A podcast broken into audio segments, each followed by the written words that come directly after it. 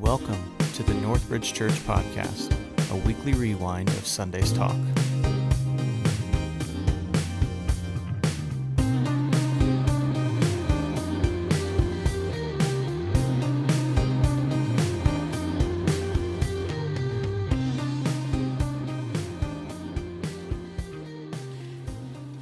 Hey, welcome to Northbridge, everyone. Whether you're in this room or you're online, I am so glad you are with us here this first Sunday of January, this first Sunday of 2020. Uh, I'm excited about a new year. I hope you are as well. One of the things about moving into 2020 as we are out of, leave, headed out of, of our Christmas season and we're in this long stretch of winter.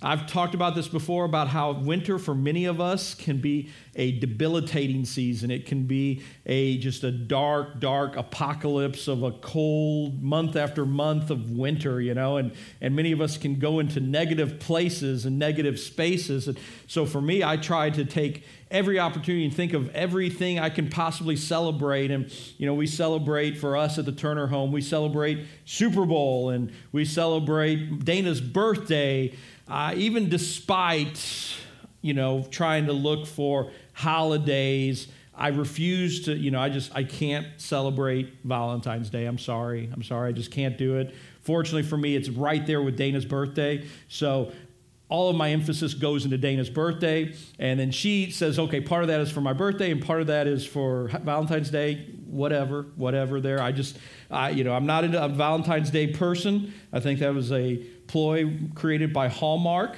Uh, men, for the record, I think we should be sharing our love and expressing our, our appreciation, our love, our gratitude to our wives, to our spouses more than one day a year, okay? Uh, if that gets me back in the graces, hopefully. Uh, but I just, I, I, I, don't look at Valentine's Day, but I've created a new experience for us, for me, to get me through the doldrums of winter, and that is recognizing we are in a movie season, right? The, oftentimes the winter time, uh, new movies come out around Christmas and then they, they just go through January, February. There is particularly one movie I am paying attention to. I have not seen it yet because I have to have very specific paradigms in place to enjoy movies like this, and it's not there yet. But I want you to see, watch this clip. To I think you can recognize with me what movie I'm really paying attention to. Go ahead and show the clip, Brenda. Now, I apologize up front for those of you who are not Star Wars fans to have to endure four minutes and 13 seconds of that. But for people like me who grew up, my very first memory of a movie was uh, the, the, the Rise of Hope or A New Hope with Luke Skywalker. And matter of fact, I can tell you uh, yesterday uh, we were cleaning out our office and trying to trying to just uh, just just remove excess stuff and we're finding junk and finding papers and finding things that uh, that just we've set aside or we've laid aside in closets for years and we're trying to get rid of all of that stuff. We're simplifying our life a little bit. And, and we find a shoebox tucked away in a corner. And Dana said, what, what, What's in that shoebox? And I was like, I don't know. And she said, Oh, probably it's your old. Uh, probably it's your, your old school yearbooks. And I was like, yeah, probably so. Well, but we just set it aside about five or six minutes later, uh, maybe even longer. Dax opens it up and discovers that somewhere along the way, I suspect it was when I was a single man in my early 20s, because I don't see Dana allowing me to do this now, uh, but somewhere along the way, I found a 12 inch figure of Han Solo still in a box, mint condition, and I found several of the small uh, Star Wars dowels uh, that were still in their boxes, mint condition. And I guess I purchased those when I was in my 20s, thinking that one day I would retire off of those. I would sell them for a fortune, right? And Dax took a look at them. And of course, Dax, being a five year old boy, was like, oh, this is great. Let's just continue to, to put them, let's put them somewhere away safely. Let's not touch them. No, of course not. He immediately wanted to dig into them, you know, and, and I think Dana saw the war in my face. Like I was like, oh, and she's like, well, you know, Tony, you, we can, you know, they're yours. So, you know, she's like talking to two children here. She's like, they're your toys, Tony. So Dax doesn't have to play with them if he, if you don't want him to. And fortunately, I muscled up and I said, no, no, this is ridiculous. If I am not going to allow my son to have my toys, that's ridiculous. So we ripped those things open, and for six hours, Six hours last night, he played with those things and brought memories back to what I was like as a five year old with those very same kinds of toys, and it brought a joy to me. But I realize that for all of us, we can't say that. However, I can say this I believe that for the vast majority of us in this room, we are attracted to epic stories to big stories larger than life. I'm talking about a story where a singular person who is often outside of the group, outside of the norm, outside of society, they rise against all odds against them to save the day, whether it's to save the galaxy or to save a planet, whether it's to save a city or a village, they save something. We call that an epic story. And I realize that Star Wars probably began that experience within our culture, but it continued on. And I asked you the question this week through Facebook what are some of those epic stories you love? And many of you responded, and I heard from many people Lord of the Rings. That was a resounding answer. For other people, James Bond or King Kong. I heard Indiana Jones uh, as an epic story that people could lean into. Someone even said the movie A Dog Dog's Purpose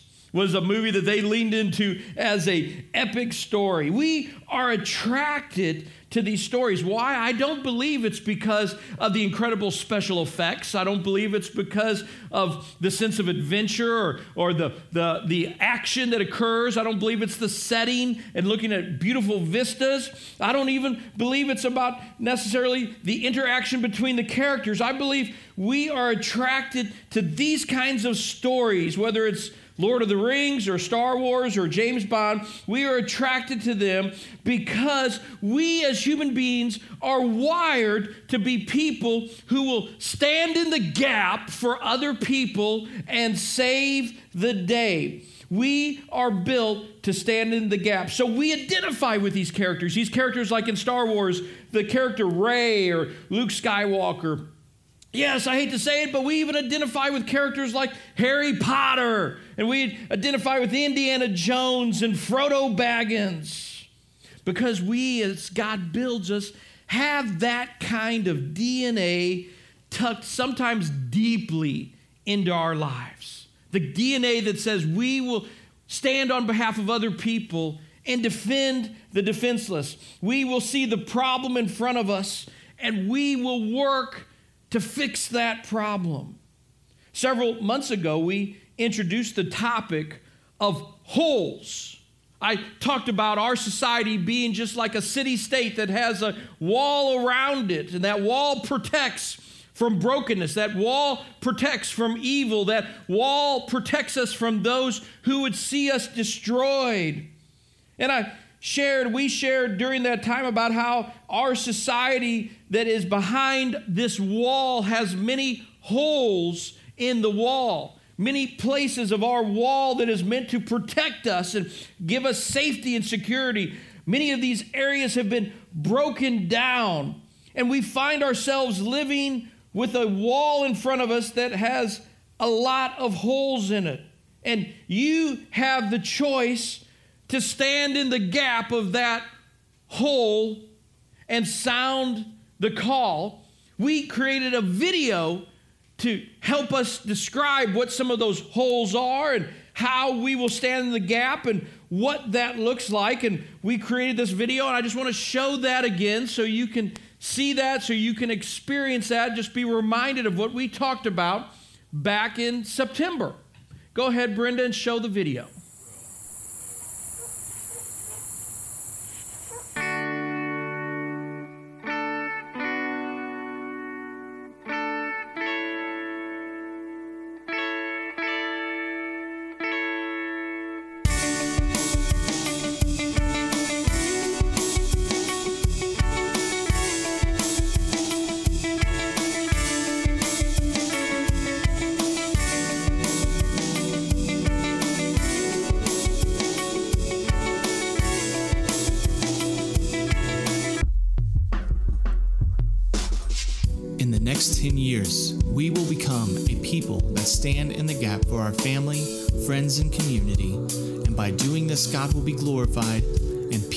Drawn to praise Him.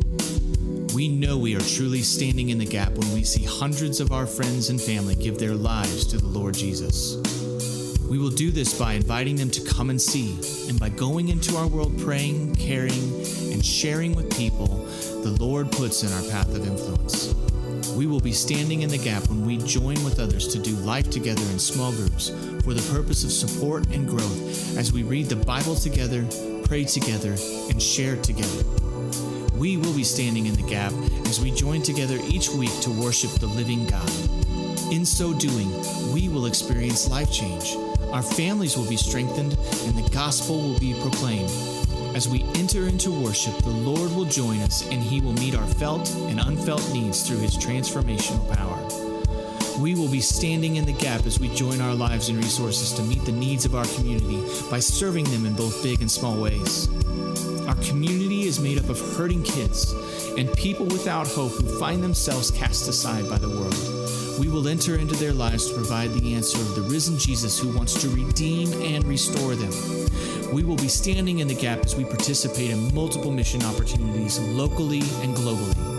We know that the work is too great for one church to accomplish, so we will endeavor to grow our partnership with networks and organizations that are intent on expanding the kingdom across the nations. We know we are standing in the gap as we see families strengthened because marriages are welded together by faith in Jesus. We will work to see dads present in their families, loving and raising their kids we will embrace single people to enter into our family culture. They will become our brothers and sisters, aunts and uncles, even our moms and dads, knowing they have gifts that will strengthen and bless the family. We know we are standing in the gap as we are known in our community as a house of prayer.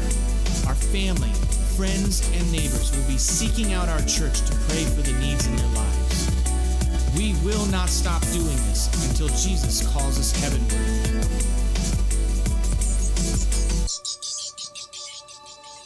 In this work, God's kingdom will expand, Satan's dominion will shrink, thousands will be saved, and hundreds of leaders will be developed and called into the work ahead of us. Will you stand in the gap?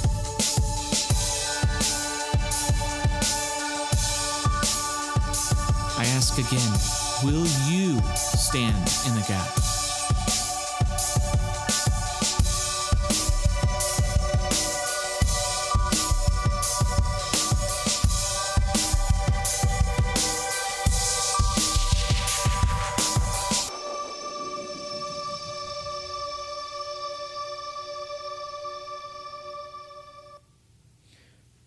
So we produced that video. We talked about that and looked at what that would look like. Uh, we talked about what that would look like for us as a church, and we asked you to commit to being people who would stand the gap. But if you remember that that service, it was a special time in which you all had a, a piece of a Lego, a giant Lego building block, and I invited you to, to write your name on it and to bring it over to a, a visual description or visual uh, metaphor of a gap in a wall and just i told you just place your your block there. If you would be a person that northbridge church could count on to be people who would stand the gap i did not give you specifics. I did not tell you how we would do it. I just said we would we would fill in the blank. We would figure that out as we go. But will you be a willing person? And so many of you responded to that.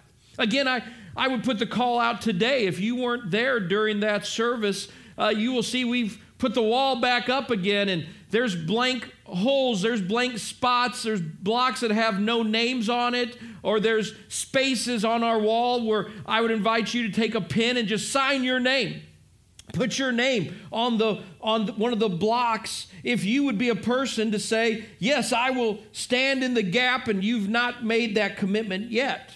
Now, what I'm prepared to do today that we did not do last time we talked about that is to just answer the question how do we stand in the gap? What do we do when we are standing in the gap? And I get my answer by looking at medieval siege warfare. I know that's an exciting topic for all of us. We, you all were hoping to have a lecture on medieval siege warfare, right, Brandon? Absolutely. Absolutely. Here's the three things I've learned over the last couple of months that when ancient towns and communities that had walls, when they would be breached and they would find holes in the wall from the enemy that the enemy penetrated, there were three things that people who were called upon to stand the gap would do. They would, first of all, sound the call, they would sound out the alarm. Uh, when they see a hole in the wall, they would want to make sure the entire community knows there's a hole in the wall.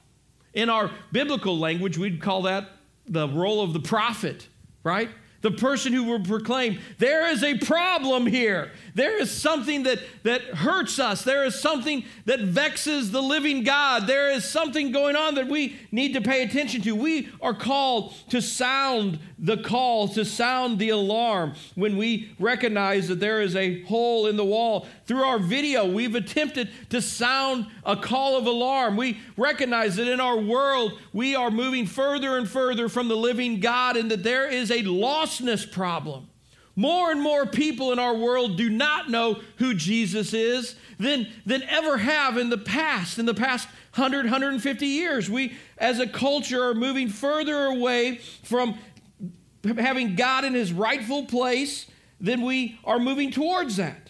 We recognize there's a problem with hopelessness in our culture. People are becoming and acting more aggressively. People are acting uh, without hope in their world, without hope in their lives. Why? Because there's hopelessness within their lives. We see that as a hole that we need to address. We see that we have a family problem within our culture.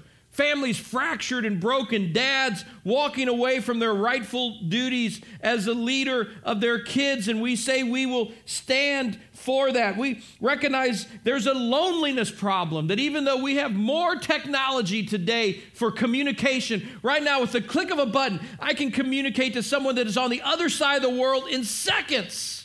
And yet we find ourselves more lonely than ever. We have a loneliness issue. So we sound the call on those things. The second thing that we do when we find ourselves addressing and being willing to stand the gap is we fight the enemy. Because the reality is, when a hole is in the wall, the enemy will be pouring into it very quickly. And so we engage ourselves to fight that enemy. It requires us to realize who is the real enemy, who is the right enemy, Oftentimes we misdiagnose that and we think people on the other side of the political spectrum is our enemy, or people that are far from us are our enemies, people that are different than us are enemies. And the reality is, it's not people that are, in, that are our enemies. We'll talk about that down the road. And the third thing that we are required to do as we sound the call, as we fight the enemy, is to begin to fill in the gap. We have to fix the wall or otherwise we will be perpetually fighting the enemy. So, now this is the question, and this is the thing that I want us to talk about today because it's so important for us to wrap our minds around. And that is the question what do we fill the gap in with? And for that, I invite you to open up your scriptures to 1 Peter chapter 2. We're going to be reading at verse 4. I find it interesting. We, we, we got our metaphor from the Old Testament. I believe Peter, when he was writing the book of first and second peter to the churches he was steeped in the old testament. And it's very interesting that he's using some of the words here. I have to believe that he had some of the same metaphors that we're thinking about he was thinking about as well. And this is what peter says in 1 peter chapter 2 verse 4 as you come to him the living stone rejected by humans but chosen by god and precious to him Verse 5 You also, like living stones, are being built into a spiritual house to be a holy priesthood, offering spiritual sacrifices acceptable to God through Jesus Christ. As you come to Him, Jesus, the living what? Stone. Stone. Isn't it interesting that Peter uses, there's, there's many metaphors for Jesus, but one of the metaphors Jesus is used or is given to him is the metaphor he's a stone. He is a living stone. And it goes on, Peter goes on in verse 5 and says, And you are being made into a stone just like Peter. You are a building block just like Jesus, Peter says. You see, I believe one of the things that Peter is talking about here for us is what do we fill our gaps in with? We fill the gap that we find in our community, in our society. We are to fill the gap in with Jesus. You see, that's so important for us to wrap our minds around because it's very easy for us as perpetual do gooders to figure out that they're to see problems in the world and to see the holes, and then we try to fill those holes with good things. Don't hear me.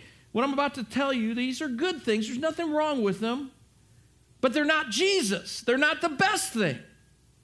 You see, we could look at the plight in war torn countries that have famine racking them and poverty, crazy poverty happening. And we could look back and say, you know what the, what the problem is there is, is there's lack of educational opportunities. And if we just provide education to some of those people, then the problem will go away.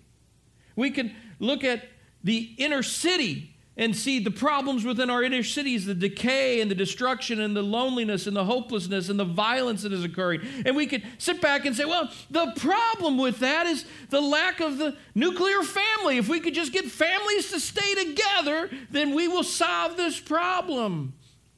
We could look at, uh, we could look at the homeless epidemic that is in America today and say, well, we, we, we need to fix that epidemic is that these people they have a low value and a low self-esteem. And if we just do things to promote self-esteem if we do things to make these homeless people happy the problem will go away. We can go on and on with every problem that's in our world. I think you understand what i'm talking about here. Again everything i've described nothing wrong with them I'm not saying there's anything wrong with people being more educated. I've strived very hard to be as educated as I possibly can. I'm not saying there's nothing wrong with uh, that we better be striving to have families that are that are united and that are together, husband and wife, man and woman. We we should laud those things. I'm not saying those things are wrong, but I'm saying that when we believe that those are the answers to the problem, when those are the things that we are to fill the, the holes in the wall with, we will never fill those holes up because the only stone that can be placed there that will last will be the living stone, Jesus Christ. Another reality we must grasp, and this brings the, the movies back in, those characters, is found in, in verse 9. As we go down in 1 Peter chapter 2, we go to verse 9, and here is a passage that we just have to wrap our minds around. Peter writes, he says, You, you, you. He's talking to the early church, the imperfect early church. He's talking to us, the imperfect church in America today, the people who struggle with things, the people who are dealing with our own issues, the people who don't have life figured out, the people who still are dealing with our own foibles our own tragedies, with the things that still break us. Peter says, You are a chosen people, a royal priesthood, a holy nation, God's special possession. Wow. You think about all the things that God possesses the creator of 50 billion suns, the sustainer of life, all the things that he has at his disposal, all the power that he yields, and he calls us his special possession. Why? That you may declare the praises of him who called you out of darkness and into his wonderful light. What am I talking about today? I'm talking about this. Here's the sad reality for way too many of us. So many of us don't have an understanding of who God made you to be. And friend, I'm going to tell you this. God made you more than to be to be more than just an ex-athlete jock from high school that goes back to, to your, your the wonder years and remember the glory of when you were 18 years old. God has called you more to be more than being a mom and a dad to great kids. God has called you more than to be a great teacher or a banker or a great police officer or a great you know nurse or doctor or business person. God has called you more than to be those things. God has called you more than to be the person that we just go in and out of life to, with every day, every hour. God has called us to be more than the person that is just obsessed with other, whatever, whatever our hobby is, whether it's a sport or a craft or an art or hunting or boating or whatever it is. He has called you to be more than what you're doing today. Why? Because when God looks at you, He doesn't see some wicked, vile sinner. He sees a person who is chosen from the ends of the earth. He sees a royal priesthood. He sees a member of a holy nation. He sees someone who belongs to Him, who is a special possession of His. And friend, He is calling you not just to get by in life. If you're just getting by in life, you're going to have a pretty sad life, friend. He's calling you to something greater. And that's the reason why these epic movies stand out in our lives, because we are reminded just for a moment, even by pagan playwrights, that there's more to life than paying the bills or going on vacation or going to Little League or going to work, uh, you know, 40 hours or 60 hours or 80 hours a week. Now, again, hear me. All of those things are good, but let me tell you, God has never intended that that is the driving force of your life. But the enemy comes in so quietly and whispers into our ears go along with the flow. Make sure you pay your bills. Be, a, be an upright citizen. Be worried about the same things everyone else worries about. What happens? We get too busy with all of our responsibilities. We forget what it is that God has called us to be to be people who will stand in the gap. So, this year in 2020, there are three big words that I believe have the potential to change aspects of our community, certainly change some of our family and our friends for eternity. These three words, they kind of go together. These three words, you will hear them often in 2020. It is going to be our goal, or not just our goal, it's our, it's this is our template for how we share our faith. If you're saying, Tony, I want to share, I want to share with my friends, I want to share with my family, I just don't know how. Well, we're going to teach you the how. And let me tell you, it's a three step process for you that we call prayer, care, and share. You see, we believe that 2020, if we're going to do anything of lasting value to fill in the holes that make up the gaps in this world, it's going to be prayer born. We're not going to be able to do it under our own effort. We're not going to be able to do it under our own wisdom. We're not going to be able to do it under our own strength. It's going to have to emanate from God. God's going to have to give us our marching orders. He's going to have to give us our directions. He's going to have to give us our resources. And so it's going to require us to spend long time in prayer, both corporate and personal. And so this year we will be talking about prayer and what that looks like. And my hope is for those of you who are that for every person in this room, we will grow in our prayer life. And for maybe some of you, the truth is you pray when you come here. My hope and my prayer for you is that this year you will begin, a, begin to become a person who you're not just praying once a week, but you're praying daily. And my hope is that for those of us who pray daily, but if you honestly look at your prayer requests, it's all about you and your family and about personal comfort and about personal blessing. Hear me, those are all good things. I pray for those things in my life, but I also pray for countries that I am that I'm nowhere near and I pray for people that I am aware of. I've become aware of missionaries and people who are under the tyranny of countries and governments that say Christianity uh, is, is unlawful. I pray for these people who I've never met. I pray for people who have no bearing on my life. and I spend energy interceding for them. I, my challenge is if you find yourself pretty selfish about your prayers, that you would grow and begin praying for things that have nothing to do with you. Nothing to do about you. They don't make you feel more pious or they don't make you feel more holy or more spiritual, but you pray for other things and other people. My hope is that we grow in our prayers this year. And my hope is that out of our prayer, we will begin, as we connect with the living God, we will begin to care more for people. And as we care more for people, we begin to serve those people. We don't have to twist arms to serve people in big and small ways throughout the year, but people will just naturally say, How can I serve this person? Maybe it's a least of these kind of person. Maybe it's a neighbor. Maybe it's a family member, but you begin to care for them. You begin to show your care for them. And out of that, you have earned the right to be heard. And you then do what? You share. You share your faith.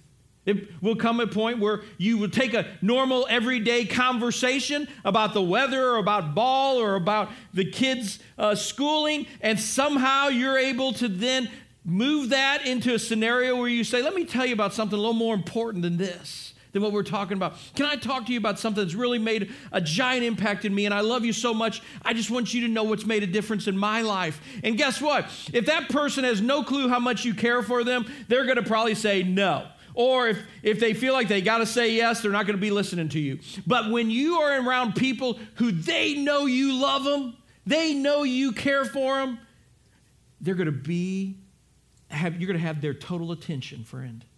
And you're going to be prepared to be able to share. This year, we're going to spend a lot of time focusing on prayer. We're going to look at how do we care. And we're going to give tools and make tools available for you to be competent and when it's time for you to share with your friends, with your family, with your coworkers. So today we're going to conclude and we're going to just start with what I've talked about as we are people who fill in the gap, today let's pray. Maybe make this the very first prayer of 2020 when we're talking about this subject of how do we be people who stand in the gap. Perhaps, just this isn't some Jedi mind trick to make you feel guilty here. This is just maybe perhaps where we're at.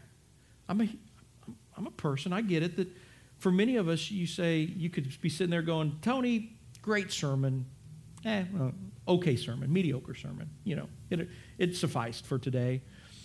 But man, I'm too busy and I got too much stuff on my own to deal with and I got my own junk. Maybe five years or 10 years from now, I'll stand in the gap and I'll be a person to make a difference in this world. But I just, I'm on survival mode right now.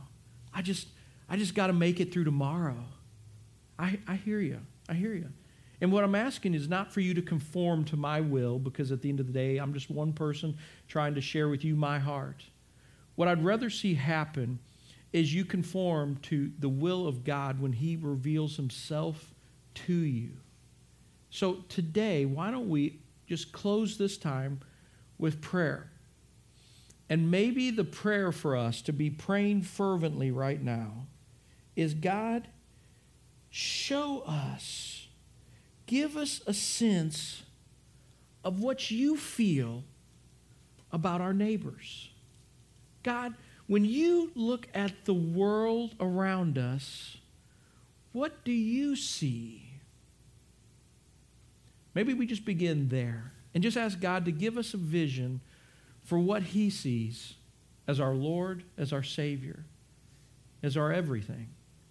How does God view your friends? How does God view the society we live in? How does God view your neighborhood? How does God view the place you go to work at? The people you hang out with at PTA, the people who you spend time with.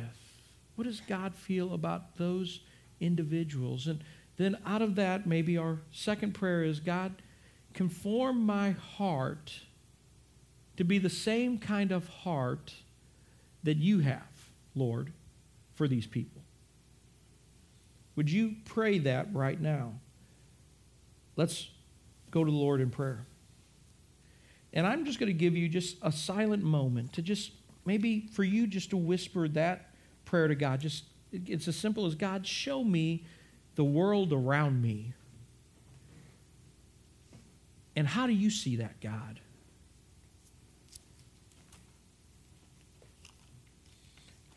Lord, my prayer is that you would reveal the world that we're living in. Help us to see your heart, Father, for people around us, for people inside the church and people outside of the church, for people within our very close spheres of influence and people that are very different than us. Lord, as I read your word, I experience a God with a very big heart and a very big vision. Over the next weeks and months, would you conform us to have the same kind of vision and the same kind of heart for our community, for the world around us that you have, God? Lord, would you breathe into us the passion that you have? God, would you would you help us to repent where we need to repent from areas of selfishness and places where we just want to serve ourselves, we just want to be comfortable, we just want to be content, we just want to be happy. And Lord, speak and breathe into our lives a passion and a desire and a zealousness to see your name declared across this entire world to see your kingdom built, and Lord, to see the gaps in the walls filled around us. Because way too many people are hurting. And Lord, I get that by doing that, we're worshiping you. By doing that, we're praising you. Help us in these endeavors, God. Change our hearts and change our passions for you, Lord. These things we pray in your Son's powerful name. Amen.